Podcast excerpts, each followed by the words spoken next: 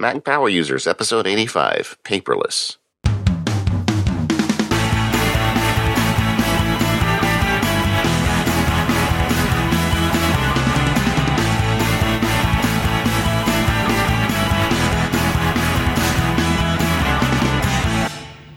Hello, everyone. This is David Sparks. Along with me is Katie Floyd. Hi, Katie.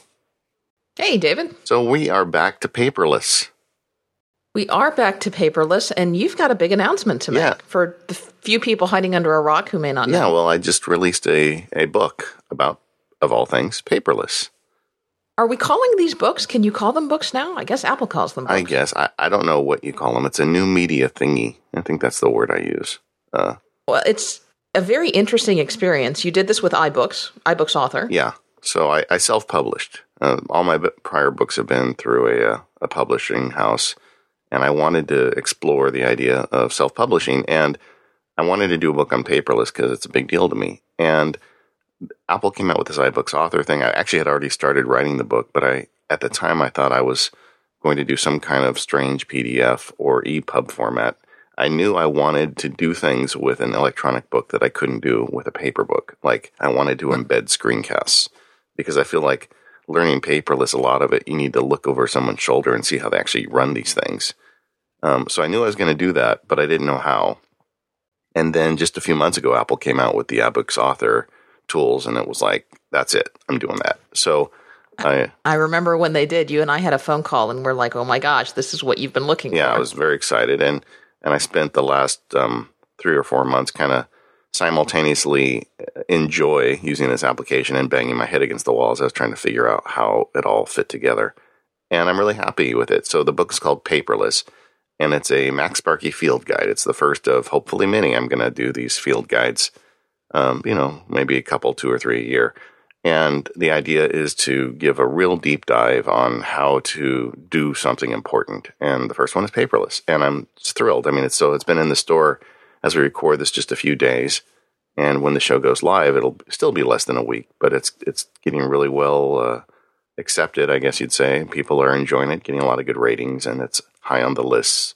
So uh, it'd be an excellent uh, accompaniment for this show, frankly, if you want to learn more about paperless. It's five bucks. Yeah, I, I think you hit the sweet spot with the with the pricing point. I know that was something that you you gave a lot of thought to. Yeah, I agonized over that. We could really do a, a whole show on the process of writing an iBooks author book and what's involved, but we're not going to do it here today. And I just, I don't I'm not even sure anybody would be interested in listening to it. It's so inside baseball. But uh, this show is about paperless today. But we thought we'd kind of give an overview of of the, our paperless workflows and, and talk about how it all works together. But also, obviously, uh, uh, if you're interested in this stuff, you should go check out the book. Right, absolutely. So let's let's talk about the process of going paperless and really you broke this down into three steps and I think that's probably a good place to start, which is basically capturing your stuff, processing your stuff and then how are you actually going to use it? And I think the probably the the first part, capture, people would think sounds very obvious. Just, you know, okay, stick it in the scanner and get it in your computer, but it may not necessarily be because uh, how are you going to get it in there? Is it going to be a PDF? Is it going to be a JPEG? Is it going to be a TIFF? And then what are you going to do with it? How are you going to um, be able to read this information once it's in there? So it's you want to give a lot of thought to this process before you start implementing a paperless system because it's one of those things that you don't want to change midstream how you're doing things. Yeah, and you know, even before we get into those nuts and bolts, I think we should talk just a little bit about about why going paperless because that's a question that I got asked by a lot of people when I told them I was going to write a book on paperless. They're like, "Well, why? You know, why? What's the big deal with it?" And I just think uh, paperless is is the way we need to go in this this world we live in now, where we get so much paper and so many digital records thrown at us, and having an effective workflow to capture that stuff so you can find it later and not have to have these piles of stuff around your house. Uh, I think that's really a worthwhile goal for people. Um, you know, I know, I went you know, you, I know you went paperless several years ago, right? I went paperless in my personal life several years ago. Unfortunately, my work life is still riddled with paper. And I know you're in the process of going paperless if you haven't already in your professional life as well. And maybe you can talk a little bit more about that process. Unfortunately, a lot of my office does transactional work, and getting them to move to a paperless system would be quite difficult. But I found, especially when I moved last year, going paperless was a tremendous help. Just the volume of stuff that you didn't have to move because it was all electronic. I just had to move my MacBook Air. You know that that's that's real hard. Stuck it in my backpack, put it on my back, and put it in the back seat of my car. Yeah, well, that was that was about and you know the other thing is when you go paperless with using computers, they can process this stuff for you. In fact, we're going to talk about in the show some of the tricks you can use to have your computer automatically file documents for you. And you know, the process you used to have of going to a filing cabinet, opening a drawer, finding the right folder, sticking it in there, uh, that can be replaced by robots in your computer that you don't have to do anything. And the process of going and trying to flip through all these pages to find the one that includes a picture or a document. Again, that stuff is all very uh, easy to put on your computer. So there's an advantage to that. Another advantage of going paperless is you can make copies of it. So I've got digital documents that I've made many copies of, some of like family stuff. You know, every time I find something funny in our family archive, I make I scan it and I send it to everybody that is on my family mailing list. So I know it's out to everybody and there's a very good chance that you know when I'm worm food, somebody is going to have that and it's not going to get lost. Um, and it's you know environmentally sound too. I mean, we just you know we we do live on this planet, and things we steps we can take to kind of keep us from killing all the trees is probably a pretty good idea since they're the reason we can breathe. But breathing is yeah, good. So it, there's a lot of good reason to go paperless, but another good reason to go paperless is because if you're listening to the show, you know you're a geek, and this kind of stuff is kind of geeky, and it's kind of fun, you know, challenge, taking on this challenge. And it, it's really scary. Like in my day job as a lawyer, we have gone fully paperless, and it's so much more efficient. Uh, when I'm walking out the door to court, I can just push a couple buttons, and my iPad gets updated with all the most recent filings in a case, and I can read it at the courthouse without having to carry, you know, a big briefcase full of paper or sitting in the back of a courtroom, you know, one thing you do as a lawyer is you sit back there and you wait for your turn sometimes. And I can be reviewing a file there. It's so difficult to do that with a big physical file because you make noise as you're ruffling through papers and you can't find the things you want. And sometimes you don't have a lot of room. You got to spread out, and you've got to pick this big thing out of your briefcase and open up this massive file. And sometimes they've got multiple parts and unfold them. Oh yeah, and and maybe you can't find it as you're running out the door. Maybe somebody's grabbed the file that you need, or maybe it's still left in the bin to be filed and it hasn't been filed yet. I mean, I've been I've been caught up in that more often than not. And you have to call back to the office and can you scan it and email it to me, or can you fax it to me? Or when you deal with one of these, you know, these jerk attorneys who likes to make up things, you know. Like I wrote a guy and I told him you need to do such and such by such and such a date and he didn't do it, so I called him up and said, "Hey, man, you didn't do it." And he says, "You never told me that. You never I I never heard anything about that." So while we're on the phone, I just go into the file and I just find this the PDF copy of the letter and I email it to him. You know, while we're while before he finishes his rant, he's got an email from me with a copy of the letter. That was worth mm-hmm. it, man. That was worth it. So there's a lot of good reasons to get serious about going paperless. And in the book, I explained the process in basically three steps. The first is you want to capture stuff. So whatever the documents are that come in your mailbox or your electronic mailbox or things that you get in the mail or things your kids bring home from school, how do you get all that stuff into your computer? You know, what's the right format, etc. The second step is capture. So once you've got the stuff in your computer, how do you name it, store it, find it later, you know, all that kind of stuff. And the final step is use. And this chapter really uh, emerges from the fact that we now have iPads and all these other devices. So now there's a lot of ways to view all this paperless stuff you've created. And I wanted to talk about that for a while. So that's the main workflow is capture, process, and use. So I think we can just break the show down in those steps now that we've kind of gone back and talked about why. So let's talk about Okay. capture. All right. So most of the stuff that that I scan usually comes to me in some sort of paper format, usually in the mail or somebody drops off something on my desk. That stuff, at least in my workflow, I- have what you would probably consider a traditional inbox. For for me, it's kind of a nice cloth basket that that looks nice sitting on my desk, and I can stick it in my closet and hide it away. and I usually scan once a week. I don't feel like I need to scan every day, although I can. And so my mail gets sorted. Most of it gets trashed if I don't have to deal with it or do anything with it again.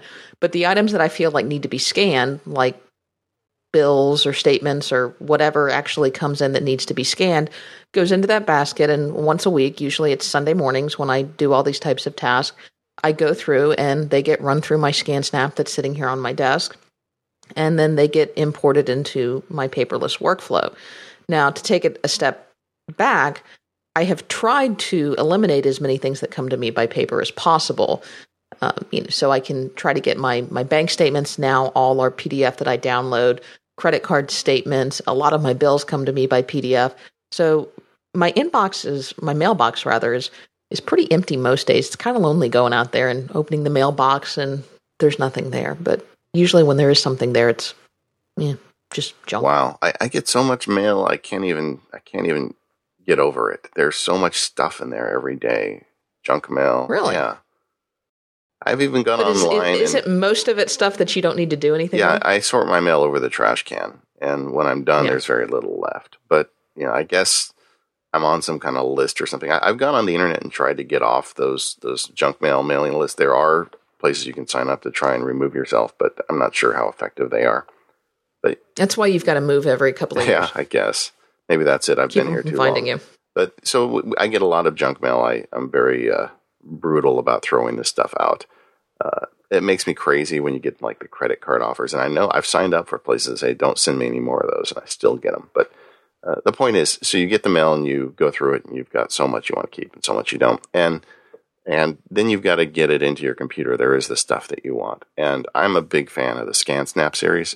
The book actually covers several additional scanners. I covered the um, the Neat scanner, which I think is a, is a good scanner, and uh, the Doxie Go and some others. But uh, I really believe uh, I'm, I'm a big fan of these ScanSnaps. I've been using them for years. I mean, they're even a sponsor of the show. I guess is full disclosure. But the uh, you need a document scanner. I don't believe a flatbed scanner, you know, the kind you get, you know, at Best Buy attached to your printer, is going to be something that is going to let you succeed in a paperless workflow because it's so time consuming to scan every page, to lift the lid, you know, drop it back down, push the button, and then they're slow. I mean, those things are not really made to scan documents and they don't go really fast. They're great if you want to scan a, a photograph, they take a, make a great scan, Sure. but it's not efficient for documents. And the first time you have to spend a half hour scanning, you know, 12 pages, you're going to say, this is for the birds, and you're going to be done with it. So if you're going to get serious, I need a document feeder. I need something that will scan two pages, you know, back and front all at the same time. Yeah, and That's that- very neat. that's the kind of thing a ScanSnap does, and, and a Neat Scanner does it too, it- where it's got a feeder and it's got what they call duplex mode. It's got a scanner on both sides. So when you throw a page through it, it doesn't just scan the front, but it scans the back too. And you know, it can do 50 pages in you know very quick, short order. You know, so that's I think you need a document. That's the big investment if you want to get into it paperless is buying uh, something like a ScanSnap, and and it's not that big of an investment. Uh, you can get the the S thirteen hundred for I think it's three hundred dollars, or you can get the oth- the bigger one for four fifty or so. So it's worth it though because once you do that, then you can capture that paper so quickly. And like on Katie Sunday morning, you've got this mail accumulated. You push one button and the stuff zips in, and the software is awesome, and it goes right into your computer. So that's the kind of capture for paper. You need something that can do that. But Yeah, I do want to give a little bit of a plug though to the Doxie Go. I've been using that recently, the Doxie Go plus Wi-Fi scanner. yeah, Or the, they sent me the one that has the the is it Eye-Fi Eye-Fi card is what it's called in there that it will wirely wirelessly transmit. And I've got it set up. It will wirelessly transmit, and it sends to my Mac Mini, um, which will then save files to a, a Dropbox folder, which will then a Hazel script. It's a little convoluted. I, I didn't set it up the way they told me to. I set it up in my own convoluted way. Um, if you set it up the way they tell you to, it's a lot easier. But I intentionally wanted those in a Dropbox folder, and then the Dropbox folder sends it by a Hazel rule into the folder that their Doxie software uh, watches, which is pretty cool. And that scanner is good for for quick one-off things that you want to scan and you just want to get in quickly. Um, th- th- this is going to sound so silly. That that Doxie Go scanner actually lives in the drawer in my kitchen. It lives in the drawer where I keep all my napkins. Does that, that people people come to my house and say, "Oh, where do you keep your napkins?" And I say, "Oh, right over there." And they open the door and they're like, "What the heck is this?" Yeah. So, and, and the advantage of the Doxie is it doesn't need to be plugged into a computer because Right. it's self-contained. And I don't have the Wi-Fi card in mine, but it's the same thing. I can just pull the SD card out and, and import the stuff. But Yeah. But that's nice if you want a quick scan and then all of a sudden the next time you open up your computer, that stuff is there. So you can pitch whatever you scanned and and it's gone. I treat the Doxie more as a road scanner. I take it with me when I'm going somewhere with just my iPad, and I need to think I might need to scan a document. Which, Yeah, that's a good use too because I'm traveling more and more now with just my iPad. Yeah, yeah, and if you're, I mean, I, I, maybe I'm kind of an edge case because I'm a lawyer, and how many people have jobs where they go somewhere and they say, "Wow, I need to take a picture of that document," and uh, so I don't know. But e- either way, uh, you, you do need a document scanner. I don't think a Doxie Go is a replacement if you're going to get serious about paperless. You need to have a scanner with a sheet feeder that can really, you know, crank through these documents for you, or you're going to go nuts. So that's one half of capture. But the other part about capture is um, digital capture. You get a lot of stuff in like your email and um, you know, you know, just people delivering documents to you electronically.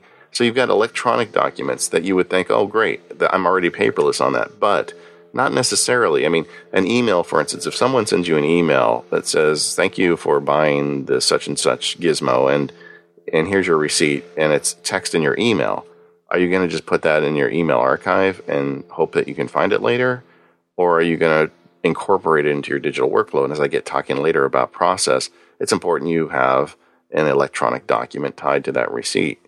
So I talk about ways to convert an email into a PDF very easily and take other documents and convert them. And I, it gave me a chance to talk about Automator, which is great. I was talking to Ken Ray, you know, our friend Ken over at Mac OS Ken, Sure. and he was telling me that uh, in my book was the first time he had ever used Automator. He said he'd always knew it was out there, but wasn't sure about it. And and now all of a sudden he's using it, and that just that thrilled me because all of a sudden, great. So Ken has figured out Automator is awesome, and so I try to do that in the book. The, screencasts walk you through that stuff. So when there is an Automator script, I don't just write about it. You can look, literally look over my shoulder and watch me build it on your screen. You can do it at home. So it's a really good way to get yourself into those kinds of automation tools.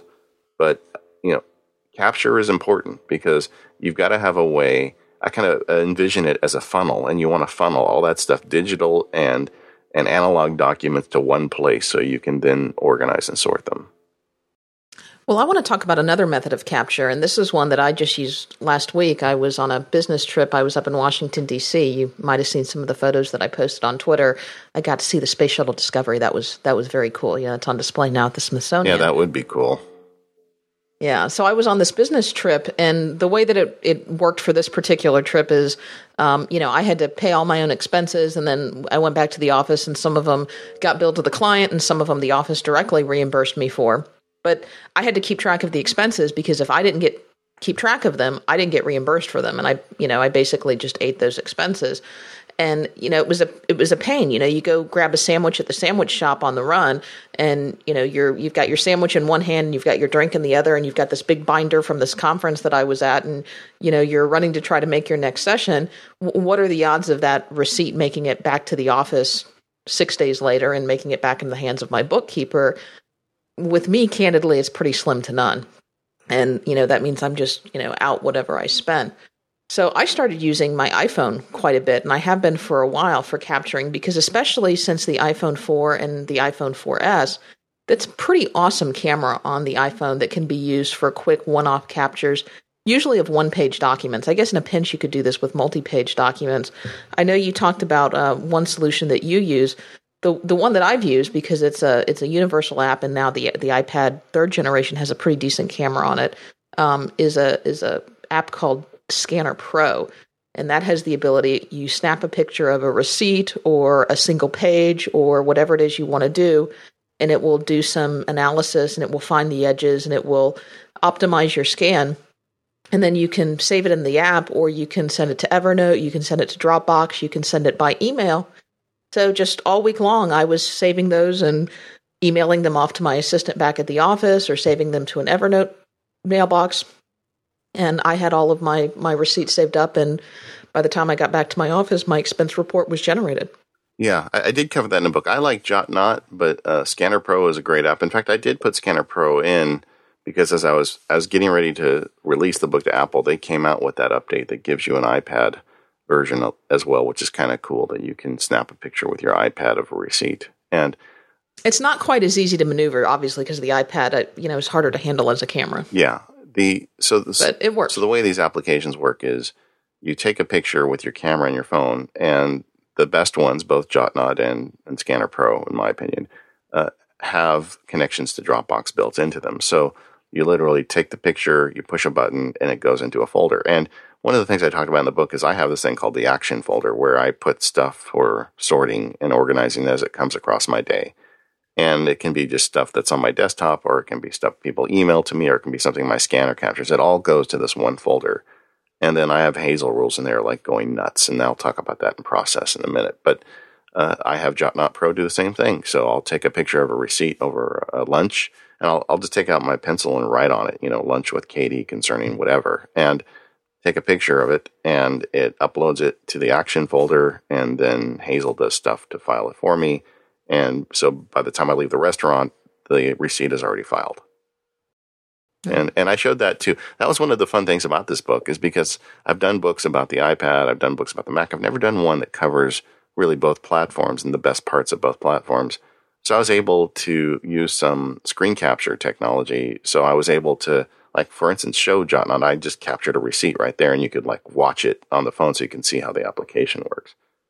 So I had a lot of fun making this book, I gotta say. Did you did you do that with the Reflections app? By the way, is that what you finally decided yeah. to use, or did you use that breakout? You know, I, I, have both now. I have the the Blackmagic breakout box, but at the time, um, I like the Reflections app, and uh, I'm playing with that a lot now. So I did most of That's them with great that. Fourteen dollar app. Yeah, it is. It's amazing. So there are so that's another way you capture. You capture things with your your mobile device. Another way you capture things is on your iPad when you create stuff a lot of the the productivity apps on the Mac save to PDF. And I guess, you know, I didn't say earlier, I recommend for a paperless workflow you put everything in PDF. I don't think there's really anything yeah, else. Agree. For a while people were looking at TIFF and some of the other file saving formats, but PDF seems to be the one. And uh, so a lot of the apps on the on the iPad will save to PDF. So if you create a record there, you can write up an invoice, for instance, on pages and just save it as a PDF, and then you can have a workflow to get that into your system. Sure. So that's capture. You know, you've got to get the stuff into one place in your computer in one format. Hey, we got an exclusive sponsor though today. We, should, we, we do. So uh, let's take a quick break and let's talk about our exclusive sponsor for this episode, and that is Chrometa. Now, this is an app that I personally use. I've been using it for a couple of months now, probably eight months so uh, since they became a, a sponsor of the podcast before. And I got to tell you, they have really helped me out in terms of my professional work with my billing. So, what Chrometa does is it's an app that you can install on your Mac or your PC, because remember, I use a PC at work, but I still do quite a bit of work on my Mac. And it will automatically, in the background, without bothering you, track what you're doing on your machine. Now, you may say, hey, that's a little freaky. What are they doing tracking what I'm doing on my machine? Well, you can turn it on and off depending on what you're doing. But I have it set to auto launch when I get to work, and I've got a little menu bar icon that I can launch it when I'm doing work from home on my Mac. And it will keep track of what I'm doing during the day. If I'm away from my keyboard for five or 10 minutes, it will pop up a dialog when I get back and it will say, Hey, what, what were you doing? Were you on the phone? Were you in a meeting? And you can make a note that says, you know, client meeting with David uh, read this, and, and, and it will keep track of the amount of time that you were there. And what it does is throughout the day, it keeps track of what you're doing because, especially as attorneys, and I know a lot of people who listen to our show are people that bill by their time by the hour. You don't want to lose that because there is nothing more frustrating than being, you know, in the midst of the bullets flying and, and working so hard to make sure that you're doing the right things for your client. But yet at the end of the month, you sit down and you realize, oh my gosh, I've been so busy doing things that I actually haven't had time to capture things and I have no idea what I was actually doing. So you go back and you try to recreate your time. Maybe you go back through your email, maybe you go back through your calendar, but you know you've lost hours and hours and hours of time just because you haven't done a good job tracking it. And that can add up to hundreds, if not thousands of dollars. And I found that since I've been using Chrometa, I have greatly increased my billings at work. My partners are quite pleased. And I'm just stunned that it's become easier. You know, I look at my billings at the end of the month and it's a lot easier. I don't dread doing billings as much as I used to anymore. It's also a lot more accurate. So if people say, well, did you really spend that much time on this? Then you can look and say, yep, I spent eight minutes and 32 seconds or whatever. Because you can see. and I did it on this day from this time to this yeah. time. Well, if you if you make your living by the hour, this is an excellent application to track your time. And you know, there's also a use for it. I think if you're not using it to generate money, but just to see what you're doing. I mean, I think there's a productivity angle to this. If you feel like you're not getting enough done, get a Chrometa account for a couple months and just look at your log at the end of the day. If you see, yeah, that's true because that's one of the scary things is when you go back there and, and look at your log, you'll see just how much time you spent kind of wasting time and you know, maybe I could have really left the office at five o'clock if I hadn't spent, you know, this much time. Two point five hours in Twitter. And I wasn't spending two point five hours in Twitter. Saying that, that that'd be I'm a sign that you need to do something different. It would be a sign, yeah. So uh, you can find more information at chrometa.com, and we'll be talking about them a little bit more in the uh, later in this episode and tell you some more about their special features and how they can integrate uh, with other workflows you already have in your office. Okay, so let's talk a little bit about what happens after you capture, and that's process. So you've okay. got the documents on your computer; they're in the PDF format. What do you do with them next? You just throw them into a big folder and forget about it, or that sounds like a plan. Well, it, that was my plan for a while until I kind of got serious about this stuff.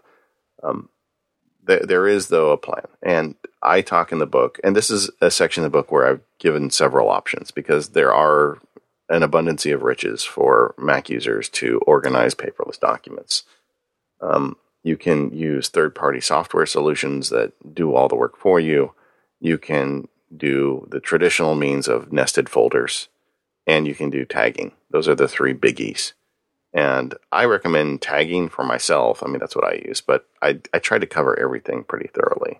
But let, I'm sorry, let me back up. okay. I personally use nested folders, but I spent a lot of time with the other formats as well and tried to give real practical options for however you want to roll this thing. Uh, but let's go ahead and start with nested folders because that's probably my favorite. Uh, I really like the idea of nested folders because they're it's not proprietary to any software solution. You can just have sure. a group of folders, and if you organize them, uh, you can move those folders to an IBM PC. You can move it to Oh, wait, does IBM even make PCs? IBM doesn't make yeah, PCs. They, well, you can move it to a Windows PC. A Dell. You can use it, move it to an Android device. You can move it to a Google Chromebook or an iOS device. Sure. You know, nested folders are very transportable, and it's just a group of folders with PDF files in them. That means you're probably going to be able to view those things for a long time into the future, and that's important for your digital records. Um, and what really makes the nested folders work for me is Hazel. And we, we talk about Hazel on the show probably too often. We did a whole show on it not too long ago when they came out the 3.0. But Hazel really is an amazing application for doing things like filing documents. And uh, I put a lot of talk into the book about how you do that in screencast, showing how it works. So uh, there's a couple ways you can do it, but the two main ones are naming and optical character recognition. So you could uh, give a file a name like ga- you know 2012 hyphen 05 gas bill. And hazel would look at that and says oh it's got the gas bill name in it. And it could grab that file and move it to your gas bill nested folder somewhere in your archive. And with very little time so you you capture the document you put it in your action folder or something like that in your life you've given it that name and hazel filed it for you. You don't have to drag it into a folder and drill through it. You know it just happens uh, even more exciting is this OCR stuff, which has come a long way, as I alluded to earlier. Now the OCR stuff is working so fast when you scan it that it's not that much extra time to have it just run an OCR as you scan it in. If you've got a scanner that supports that, which both the ScanSnap and the Neat Scanner do. So you've got the stuff OCR'd. You can have Hazel look inside the documents. And so if you have a document that contains the word Southern California Gas Company and monthly invoice, which there's not many documents that are going to say that that I scan except my Southern California Gas Company monthly invoice. It's going to rename the file for me with the format that I choose. and it's going to move it to the folder. So my whole interaction with this bill is I put it in my scanner and I press the blue button on the ScanSnap and everything else happens automatically and it just gets filed. That's a great feeling. It is. It's it's awesome because you, you start scanning and you look at the action folder is almost empty, but you go ahead and start scanning, you look at it, you scan like 30 documents and it's still almost empty because everything has already happened. Now, what do you do with things that you've downloaded? You mean like a, do do any of your like if your gas company bills say didn't come in the mail like mine, mine is available, you know, from yeah, whatever. So you get a you get an email that says your monthly bill has arrived and it's seventy two dollars or whatever. Um, uh, right. I walk through the workflow. You know, there's a there's a keyboard hack that I put on MacSparky. I think it's one of the most popular posts in the history of MacSparky. In fact, I'm going to put it in the show notes because I talked about it once before and forgot to and got angry email about it but it's I call it print to PDF. And uh, there is a process on Mac OS 10 where you can open the print dialog box, then click on the little PDF button, and then go down and click on the save as PDF, which takes extra mouse clicks and it slows you down. So I've got this keyboard shortcut where you hold the command key and hit P twice, and it automatically saves as a PDF. And I just save it to that action folder I was talking about earlier. So if I get a gas bill and it's an email, I just hit Command PP and it saves it to the action folder. And when you save a PDF from an email, your Mac is going to embed the text in the email uh, in the PDF. So it's already, in essence, OCR'd because it's digital. So if there's right. words that occur in that gas bill when you get it, because my gas bill it came in the email would say Southern California Gas Company, it would say monthly invoice. So you'd apply the same rules. So you've created a digital PDF of the email and filed it just by saving it to that folder. Excellent. And and you save everything to the action folder, and that's what Hazel watches. Yeah, Hazel is guess. I made a joke in the book that if I, you know, I forget what I said. I think if I wrote the word pizza in the action folder, someone would ring the doorbell with one. I mean, it's just I've got so many rules hitting that folder. It's crazy. And, and, then you know, think about this in another essence. If, if you're doing this, sometimes you have tax records. Like, let's say it's an expense receipt you know, let's go back to your trip to Washington D.C. Um, you could have a Hazel rule that does more than just move it to your expense receipt folder. You could have it make a copy of the file and put it in your 2012 tax return folder and the expense folder under there or documents to process for taxes. You could, you know, you could be creative about it and then send another copy of it over to a separate receipt folder that you keep for whatever, you know, travel expenses or whatnot. So you don't have to just send it to one place. I mean, this is the beauty of digital. You can make copies of it. So you can have a set in your tax folder that you can send off to your accountant and you can have a separate set somewhere else so you know you've got a like a secure extra copy of it. Well, I do something a little bit different with my capture, and I've started this somewhat as an experiment since we did our Evernote show. Uh, mm, it's been about six months or so now. I, like you, was a big fan of the files and folder method because I got burned once by one of these, you know, all in one filing solutions. Stick all your stuff here. I'm going to automatically organize it and take care of all of your problems. And that didn't work so well. And, you know, the data got corrupted and something bad happened. And I ended up having to go dig my PDFs out of you know like the package contents folder and they the pdfs were intact but the names were all gibberish and i had to basically go through and recreate my pdfs and it was an absolute nightmare i mean these are the kinds of things that can happen so at that point i swore off proprietary systems and went straight to the file and folder method and you know, was using hazel and Text Expander primarily uh, along with some rules to watch my downloads folder and, and watch my scans folder to, to file things. And some stuff got filed manually. Since we did the Evernote show, I've I've started a little bit of an experiment, and I've got to say I like it, but I'm I'm still having come fresh off of that, not too fresh, but having been through that experience once of of losing data in one of these proprietary systems, it makes me nervous. So what I've started doing is putting certain documents in Evernote. Now you mentioned that Hazel can make copies, so I still have my regular copy in my files and folders. So I'm still considering this in the experiment phase right now. So my file and folder structure is intact, and I figured for for all of 2012 I was going to try this experiment and see how it worked out with, you know, running these dual systems and then maybe in 2013 make the decision which way I was going to go. And I started creating Hazel notebooks I'm sorry, uh, Evernote notebooks for different types of things. So uh, I have an Evernote notebook for statements. I have an Evernote notebook for tax related receipts or things that I would use for my taxes. Um, and then I have Evernote notebooks for various family projects. I do not put anything that has credit card numbers or social security numbers or things that could be potential for identity theft in Evernote because Evernote syncs with the cloud. And the beauty of those those just go exclusively in my you know files and folders. Oh, I also have one for health and fitness and one for house related. You know, so I, have got a, a dozen different notebooks, but those are that's that's kind of the basic structure. And you know, setting up Hazel rules, you can also have Hazel um, take a PDF and put it into Evernote. And the way that I've done that, I think I put this in our um, Hazel episode, but if if not, we can certainly mention it in this episode um, is you can you can have Hazel send things from your action folder or from your scans folder or wherever you want um, to Evernote, and that's basically by having you know Hazel look for something and run an Apple script. And it's a very short, you know, tell application Evernote to Evernote to activate and create a note from the file and tell. And um, so that will drop it into my Evernote inbox, and and that's about it. You know, if the source URL is att.com, then Hazel and I download something from there. The only thing I ever download from att.com is my AT&T phone bill. It will rename the file with my date created uh, pattern and then wireless bill PDF, and it will import it into Evernote, and then also move a copy over to my uh, my uh, AT and T folder in my file and folder structure. So how do you get the PDFs out of Evernote if you need to send a copy to somebody?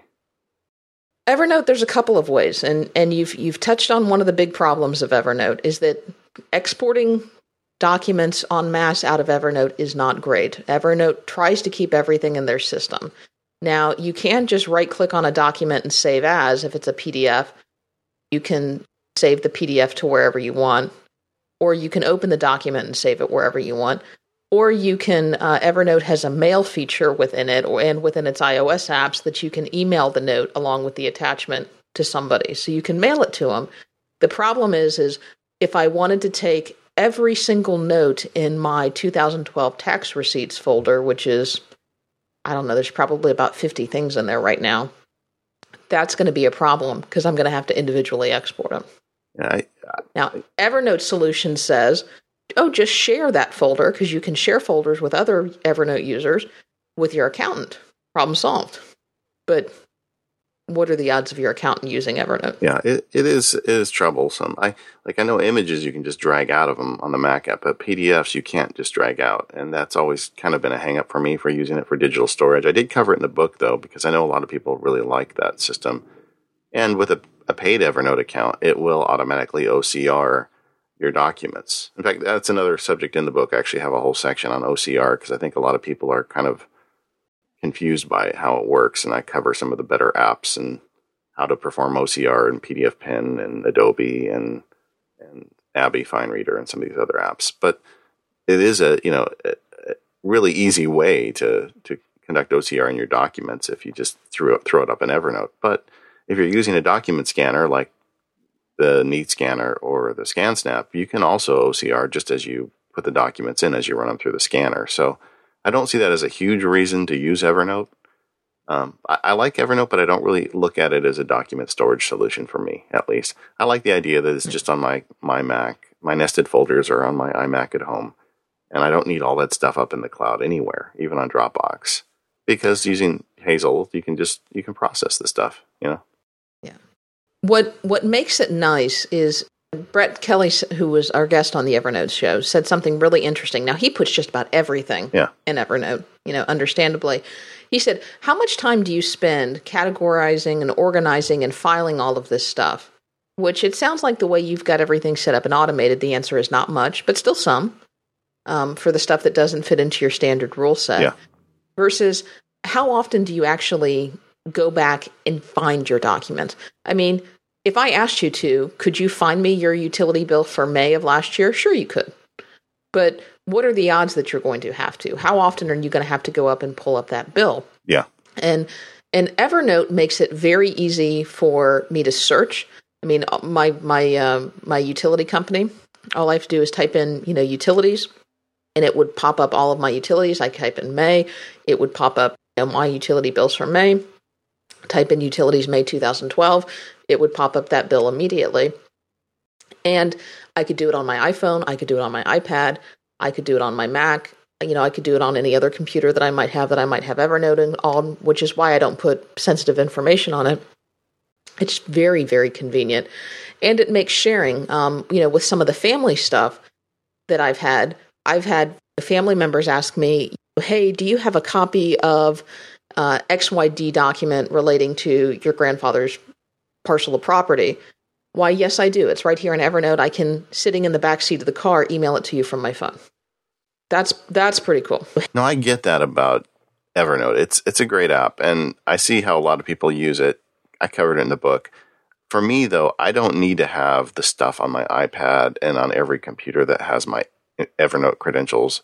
And I think that point you make about putting time up front versus search time later is a good one. And the point for me is I don't need these bills very often. I may never need them.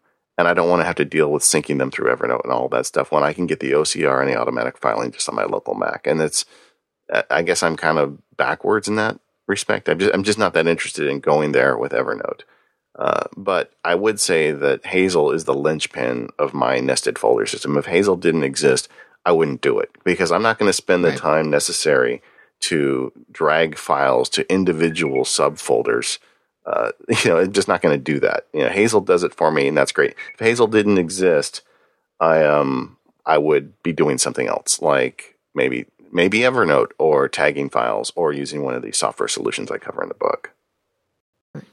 Now, with the nested folder system, one of the concerns is security because some some of the things you have in there are going to be your gas bill.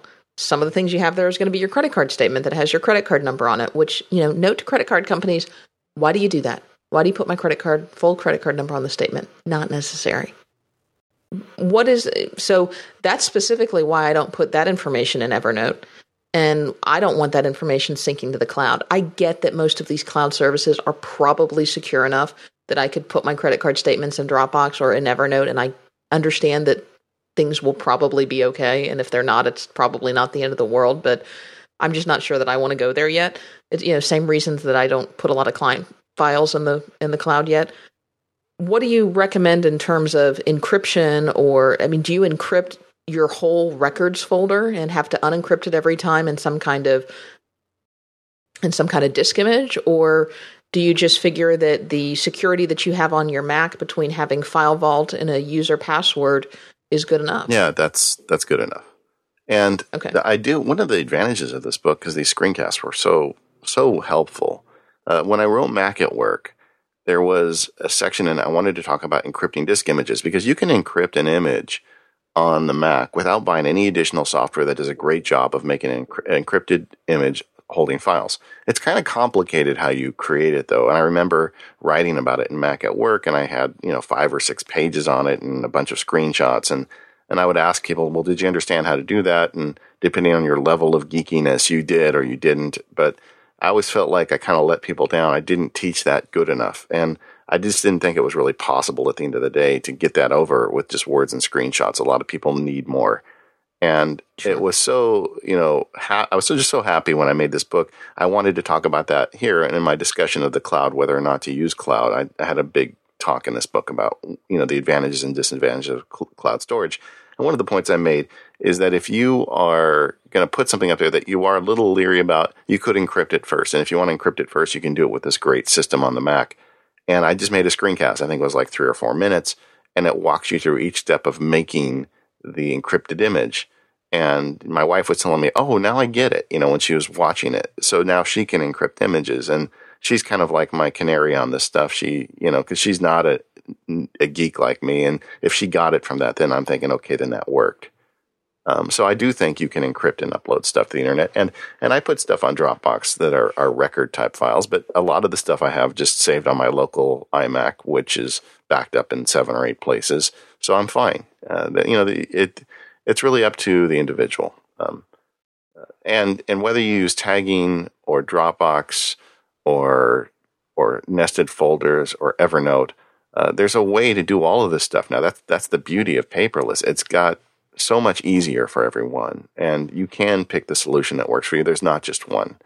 The other thing I covered in the book is like the Neat Scanner has its own proprietary software that does a pretty good job of figuring things out for you and the amounts on receipts and things like that. And I thought that was a viable solution as well. In the book, I also covered some more high end stuff, and I, I don't want to get in on the podcast because it's it's probably not relevant to a lot of people listening. But there are software solutions out there made for big companies that are Mac friendly now that do a really good job of managing paperless documents. Like lawyers get into that where they have thousands and thousands of documents and they're sharing it over a network with many people and they want to track everything everybody does when they read each document. Uh, I'm not personally a fan of that stuff, but I'm a, a, lawyer in a small firm, so I always felt like that was my advantage. Is I don't need all those tools. I can get by with with easier solutions that are faster and more efficient. But uh, right. I tried to cover that stuff in the book too again, I'm I'm an attorney in a relatively small firm, not quite as small as yours, I don't think, but we we don't use any proprietary software other other than our real estate department does for drafting of documents. But I've always been very happy with the fact that I can I can run my practice using word processing tools, although we do use the Office suite, uh, files and folders, and you know I could have a Mac sitting on my desk and be just fine. And as long as I stay, I'm a big advocate of of staying in you know non-proprietary solutions that you're pretty sure you're going to be able to open and use in the future. Keeping it simple. Just keep it simple. Yeah. Yeah that's it. And uh and yeah and another thing i talk about is naming files which just seems silly but it's really important. You need to have a uniform system for naming files or you're going to have madness on your hands you know and i liked your system for naming files. I liked how you even had a little diagram breaking that out and you have a you have a slightly different naming convention depending on the type of file, which I thought was important was was something that never really clicked for me because I've always done I, I use a naming convention that's similar to yours. I use you know, full year, full month, full day. I separate mine by periods. I know you separate yours by by dashes. Oh, I don't you, you know if one's periods? better than the other. What, are you an anarchist? Or, or, dots. I guess so. No, I, I know I a lot like of people dashes. Use, dashes are ugly periods for me they jam the the numbers together too much. It's harder for me to read. I like what? the dash. We're such nerds. I can't believe we're talking about this. Periods are better. Um, but you you talked about there there are a lot of things that don't need a particular day. Like and that that I always struggled with. I always struggled with, oh gosh, you know, my gas bill it really has this date, but I I downloaded it four days later, and how do I go back and and create? You know, do I really want to spend all this time going back and fixing this day? Well, why does my gas bill need to have the specific day that the gas bill was issued yeah, just, on? It's my gas bill for May. Just the year and the month. I'm not going to get another one. Yeah. Right and and that's one of the so that made a lot of sense to oh, me. You, that clicked. That was very helpful. Oh, good. I'm glad. Uh, you know, one of the things I talked about, like in that Hazel rule, where it looks at the gas bill as it gets scanned in, and it renames it. The naming convention I use would be 2012 hyphen 05 for the month, space hyphen space gas bill invoice or gas invoice or whatever words I use. So one of the naming conventions I use is uh, the date with the year, month, day format. But for a gas bill, for instance, it would just be year and month. So it'd be 2012 hyphen 05 space hyphen gas bill. And using that OCR trick I was talking about earlier, Hazel will do that. It will name it and it, it will just take the current month. So if you scan it in the month you receive it, it's going to get the right month. You don't even have to bother with that. So it's it's really great. I, I it I think OCR has come a long way. And that was one of the discoveries I made writing this book. I think the last time we talked about paperless on the show was several years ago, and I kind of poo pooed OCR for. I think it was like our third show or Yeah, it was way it back. Was early on. Yeah, it's way back in the archive. But uh, I poo pooed OCR for personal use, although I do use it a lot for legal stuff. I've got now to where I use it almost for everything. It just seems to make sense because using a tool like Hazel, it gives you more to work with. And what's wrong with being able to search all these documents? I mean, you can do a search on them and find stuff. Now you get even more specific in your naming convention than I do because and and I want you to talk about why because you you may convince me that that's a better way to go. For example, if I was writing you a letter today, I, I would probably have a file about court. You know, if, if, I would have a correspondence file, and I would it would be date uh, LTR to D Sparks, and but but yours would be much more detailed, right?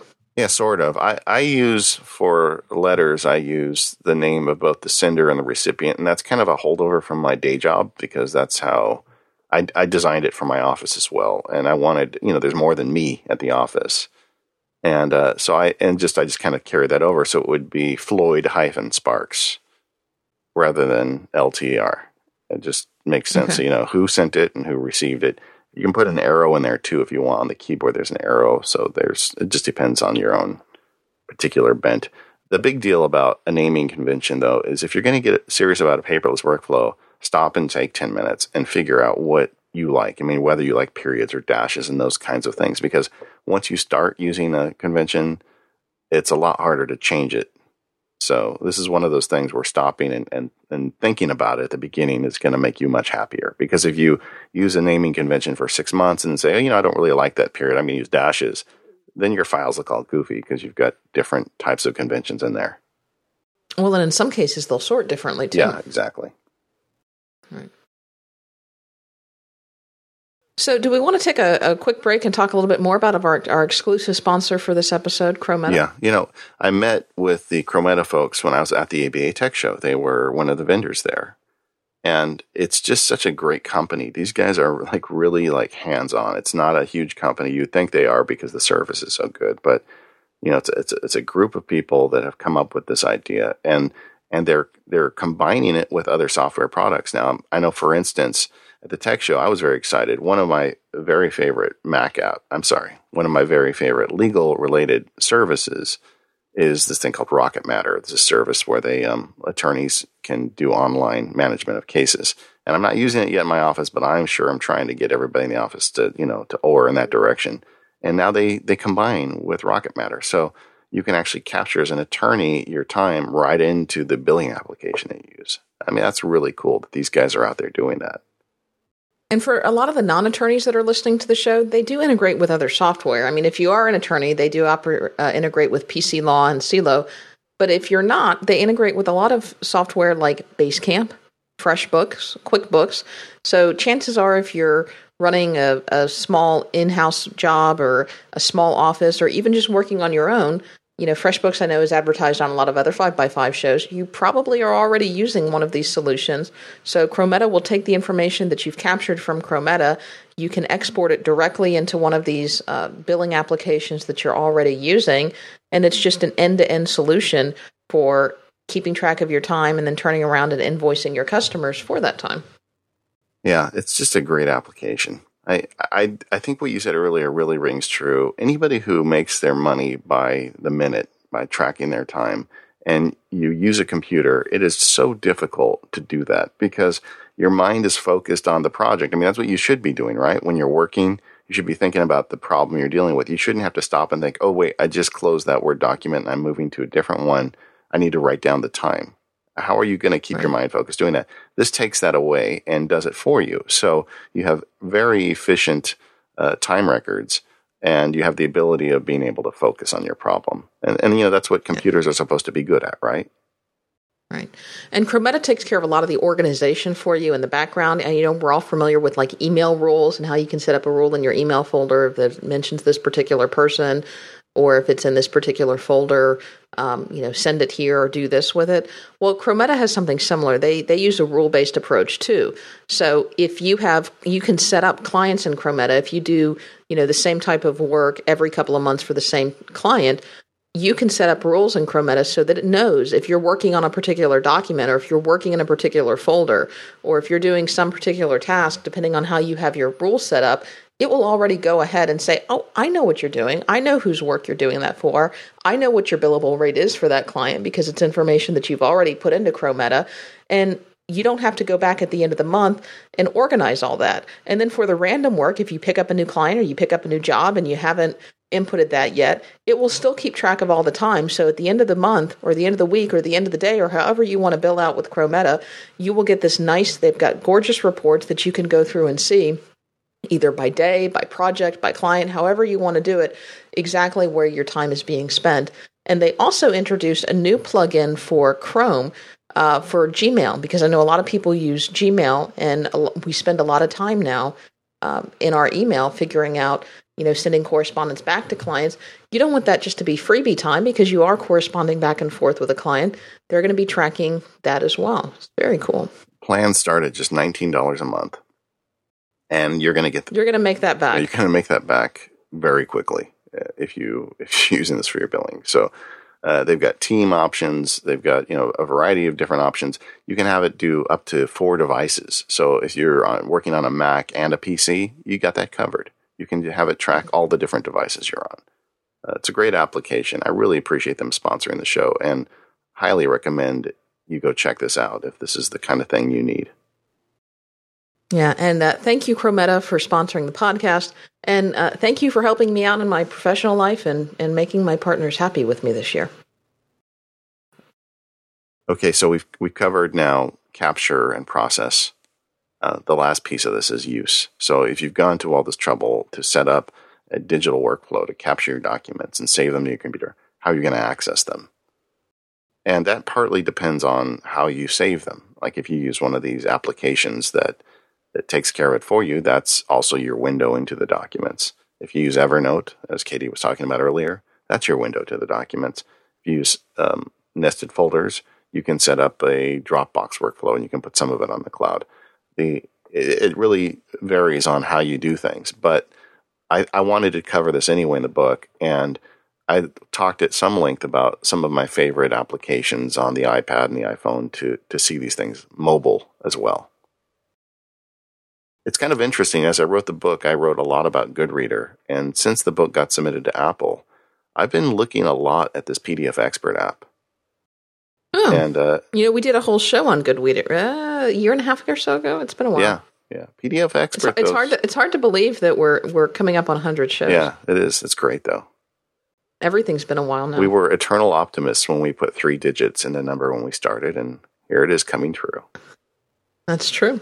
But yeah, so I, So tell me about PDF Expert. I haven't heard about well, that. it's it's just another PDF reading app, and it's not as wide ranging as Goodreader. It doesn't open every file known to man as Goodreader seems to do, which is kind of neat. Um, but it does a really good job, and it's very clean in presenting PDFs. So. Uh, if I do an update to the book, I will do an update, by the way. I may put some more in about PDF Expert because it is another option now at this point, I think. I'm not really sure if I'm ready to abandon Goodreader yet, but I do like that for the archival stuff. And then I was able to talk about PDF Pen for the iPad. The big advantage of that is this iCloud sync. So the stuff that I'm really working on goes to PDF Pen for iPad. It just that's the way it works because it, it allows me to see it on my Mac and my iPad essentially simultaneously, and and that's what I want. But for like the archival stuff, I've been putting it, and I may be switching over to PDF Expert. I'm not sure. We'll see. But so I was able to talk about that in the book, and I was also able to talk about how to do some tricks in the PDF applications on the Mac, like um, Adobe PDF. Um, was it Adobe Acrobat X Pro? They they keep adding things to the name. It's a it's a very expensive app. I you know I, I think I don't have it in for Adobe. I think you know they've got they're the ones that are behind PDF to begin with. Um, they've got a very expensive app on the Mac, Adobe PDF Acrobat Pro X. I think I got it in the right order there. Um, and it does some amazing things if you need really, really high powered stuff. Frankly, the recommendation in the book is if you're going to be just managing and looking at PDFs, just get yourself PDF Pen or PDF Pen Pro because it's it's you know exponentially cheaper and does a very good job at those kinds of things. It has OCR built in, and like PDF Pen Pro, you can you can bookmark stuff. And I I did screencasts about bookmarks because people don't really get that until they see it, but when they see it, they are completely sold on it. Um, and that's really important when you're dealing with big documents, as uh, as we start to get when we get into these paperless workflows. Right. I also And I think you also talked about how you can use that uh, PDF Pen OCR trick with an Apple script and a folder action as well. Didn't you do a screencast on that? Um, no, you know, I, I, talked about it, but I, at the end of the day, I, I, felt like it was a little too fiddly. And the fact okay. is, you can OCR so easily now with a document scan, with all the software, does it for you that I, didn't ultimately include that. Um, another thing I talked about in the book was signing documents because you know if you're going to go digital, you're going to need a way to sign documents, and there's a lot right. of ways to do that on both the Mac and the iPad. I covered them all. So what what do you recommend? What is what is your workflow for all of this? You scan the document in, it shows up, you've got it in your files and folder method. If you ever need to use it, how does it get into either Goodreader or PDF Expert or whichever PDF system you happen to be using? Uh, especially if it's not in a cloud based solution, do you just drag stuff over to your iPad as you think you might need it, or you know, especially if you're using obviously if you have your Mac, it's it's all there. But how do you keep all of this stuff in sync between your various devices if you think you might need it? It depends. You know, some of my nested folders are in Dropbox and some of them aren't. And the ones that are on Dropbox are automatically synced to the PDF application of choice. And the stuff that I'm actively working on, I sync through iCloud to PDFpen. And for signatures, I'm starting to do most of that on the iPad now. I kind of like it. I just do that in PDF. Now, are you pen. doing that with a stylus, or are you doing that with uh, your signature that you saved in something like PDFpen? Uh, well, you can. I save my signature to PDFpen, so I can just drag it in because with a stylus, the signature still kind of looks like I wrote it with a crayon. Oh, So, one of the other things I would like to talk a little bit about that you maybe didn't cover in your book, if you don't mind, um, and without going into to great detail, can you talk a little bit about the process of how you started shifting your office to a paperless workflow? Because, like me, I'm sure there are a lot of people out there listening to this show who maybe work in small offices or, you know, maybe are the boss and would like to try to move their office paperless, but have no idea how to get that started. So if you've got a small office or if you're in a position where you can you know make some of these decisions or contribute to some of these decisions how do you start that process? It's easy to do in your own life but maybe not so easy at work. I had a guerrilla action. I mean this was completely planned out. And I, I, approached the idea of paperless several years ago with my coworkers none of whom are particularly geeky and all of whom were horrified at the idea because just the idea that they wouldn't have their their beloved paper right? Okay. And I realized that it wasn't going to be that easy to convince these people by words. So I decided I was going to convince them by action. So uh, we got a ScanSnap for my secretary, and I have one at work as well. And just pretty much, she, I, I asked her to scan everything that came into me. You know, if something was coming in my inbox, I wanted it scanned and emailed to me. And I started on the files. I work, and the way my office works is we all kind of have our own files, really. And so very quickly, just through repetition, the people that work with me realize that I want everything scanned. And I built my own folder structure in the office. And just the files that I work on were going paperless, even though nobody in the office had actually acknowledged this. The paper. W- so, did you have kind of a dual system going? You were paperless, but yet the file still had a paper component because your office wasn't. Exactly. So they still were running okay. it through and indexing and doing the things that lawyers do with paper, but I I was completely out of touch with that. Once the stuff came in, it was in. I had it organized. I applied the naming convention, and the people that I worked with quickly got the. I you know made a little handout, kind of like a naming convention list, so they'd have it at their desk, and they would they knew what I wanted, and very quickly they adopted it. So without getting anyone to agree to paperless, I just started doing paperless. And then Okay. So every every piece of every piece of mail, every document, every pleading, got scanned in and emailed to you, and then you would put it in your action folder, or you would just file it wherever it went into a no, series I, of files and folders in a client file? Yeah, it, within the client file, I had like correspondence. I would just put a copy in there, you know. So in addition to a bunch of Word documents, there were PDFs showing up in there, and then okay. the uh, and that was the first step is getting the stuff coming in digital. And what? And did you start this like on a specific date, like January one? We're doing this. No, I, or did you start this with like any new file that came in after this date? I started it the afternoon after we had the meeting where everybody said, "Oh, we can't do paperless. That sounds really scary. We're not going to do that." So uh, that afternoon, I just started having them scan everything I did.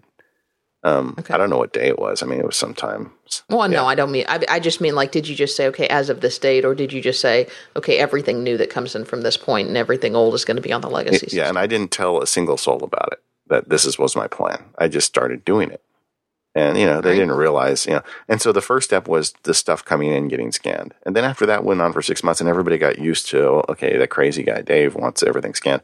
Then I started saying, okay I'm sending this letter out. Scan it for me before you stick it in the, the mail and put it, you know, in the folder. or okay. I signed this complaint or this pleading. Scan that for me. And and pretty soon I got them used to scanning everything that went out as well on my files. And you know, then I was sitting at court with another attorney from the office and I was going through a file on my iPad and he was looking down, looking at me go through everything neatly organized. And he was looking at his piles of paper. And he said, When did you start doing that? you know, and I said, oh, I don't know. It just kind of happened. Well, how do I get that for my file? so the, the, you have like a client file, you know, Katie Floyd, your crazy client. She's always getting sued.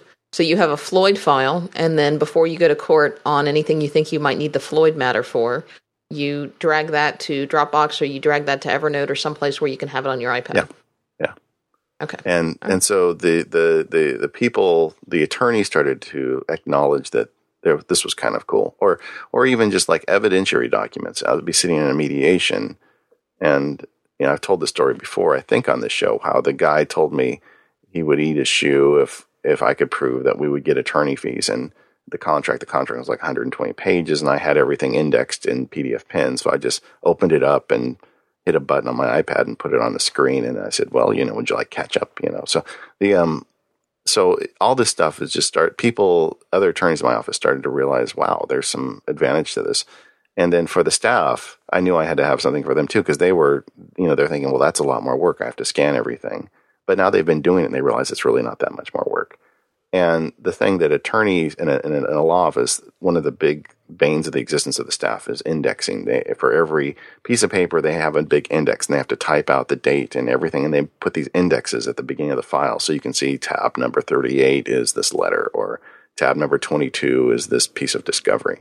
So that takes a lot of time for them to go and do that. And I said, you know, if we had a paperless system, you wouldn't need that because all the files are named and saved to the file and the index in essence is the folder on the computer. And then you could see you know the lights going off. And before long the whole office was doing it. And then effective january 1 2012 we had our official you know beginning of paperless day. And and to be honest we were all paperless probably three or four months before that. Wow. But, that, but we're so you just started doing yeah it? i mean i think i just decided heck with it you know? I'm just going to do it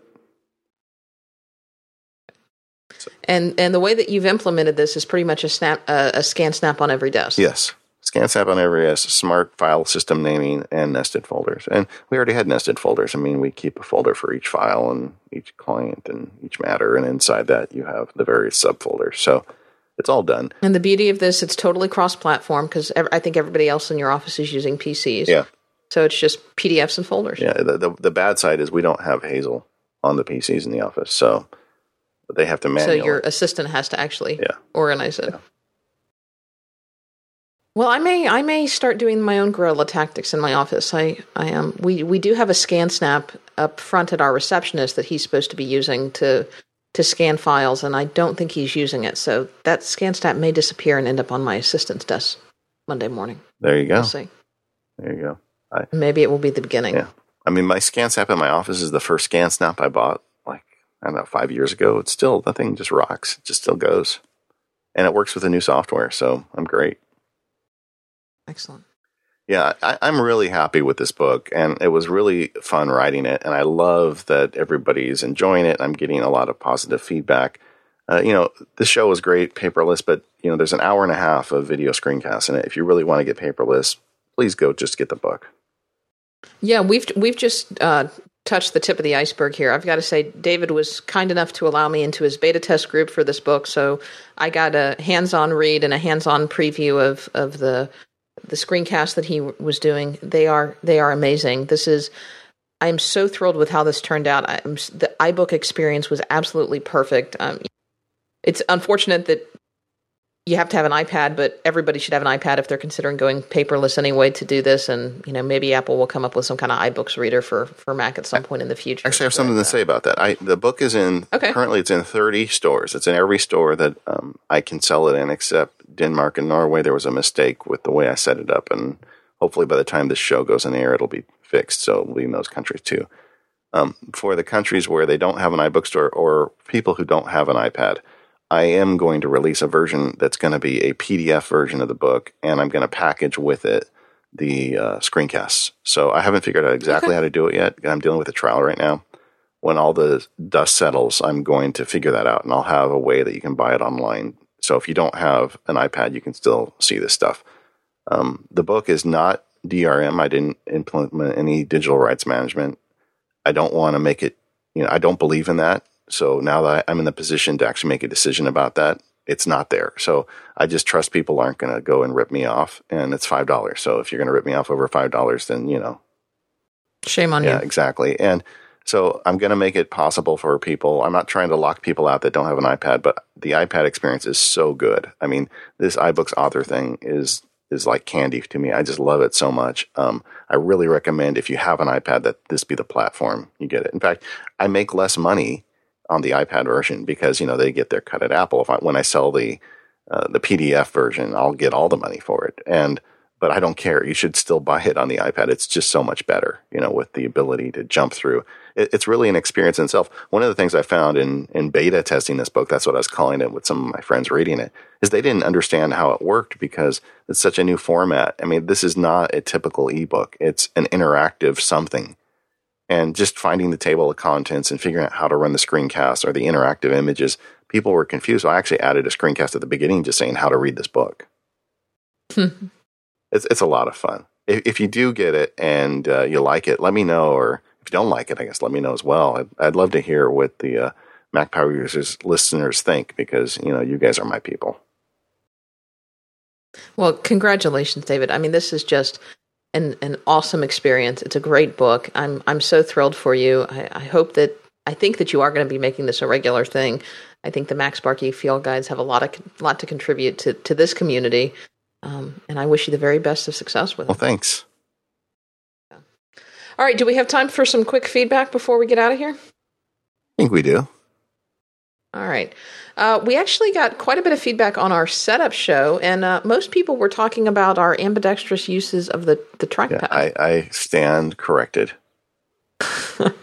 um, Michael wrote in and, and talked about that he's been an ambidextrous mouse trackpad user ever since the Magic Trackpad came back. And before that, he was using his mouse ambidextrously, and that it actually can be a really good thing and we had a couple people write in and say, you know, I broke my arm and I was I was actually functional because I was able to use the mouse or use the trackpad with with my other hand. So that that can be helpful too. Yeah, I uh, I stand shamed. I got some email right. from people saying, "Why did you tell Katie she's weird?" well, I think we knew that already. I took it as a compliment. There you go.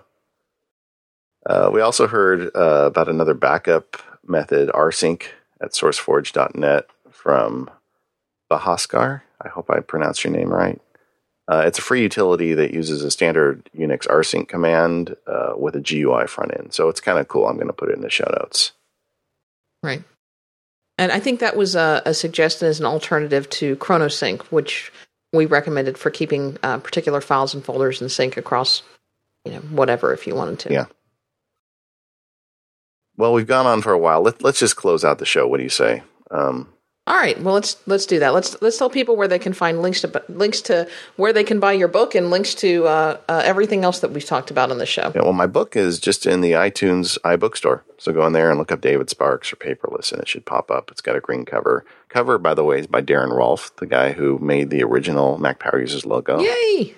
Darren All is right. awesome, you know, and the uh, and you can find us at macpowerusers.com and also at 5by5.tv slash MPU.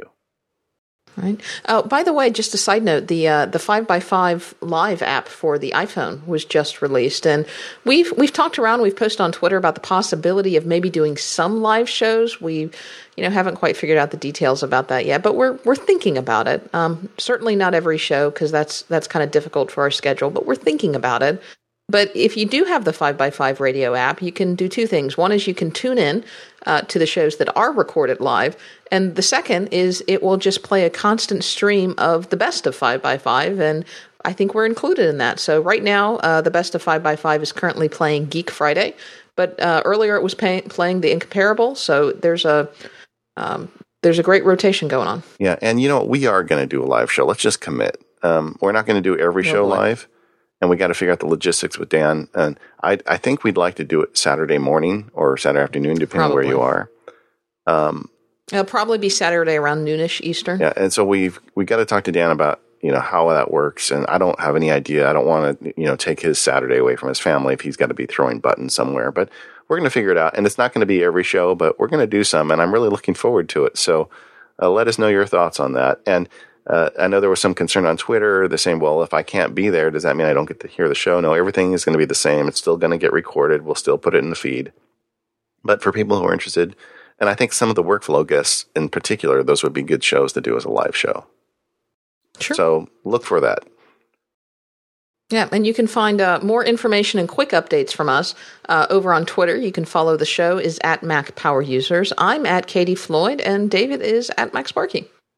Thanks everyone for uh, listening in, and uh, thanks everyone for supporting me with this book. I really appreciate the love I've received from, I'm sure, a lot of our listeners already. Right. And a thank you to our exclusive sponsor for this episode, Chrometa. Uh, you can find links to them as well in the show notes. You can find them at chrometa.com and uh, also find them on the sidebar of our website. And we appreciate their support. Uh, next up, we're going to talk to uh, Wendy Cherwinski, who is going to be talking to us all about her uh, speech writing workflows, which are very interesting. Uh, she's a speechwriter for politicians up in Canada and she writes for the Crown. She doesn't write politically based speeches, but it's interesting to hear how she gets her assignments, how she manages that, how she does her research, and uh, how she teaches everybody how to write and speak well. So we'll see you then.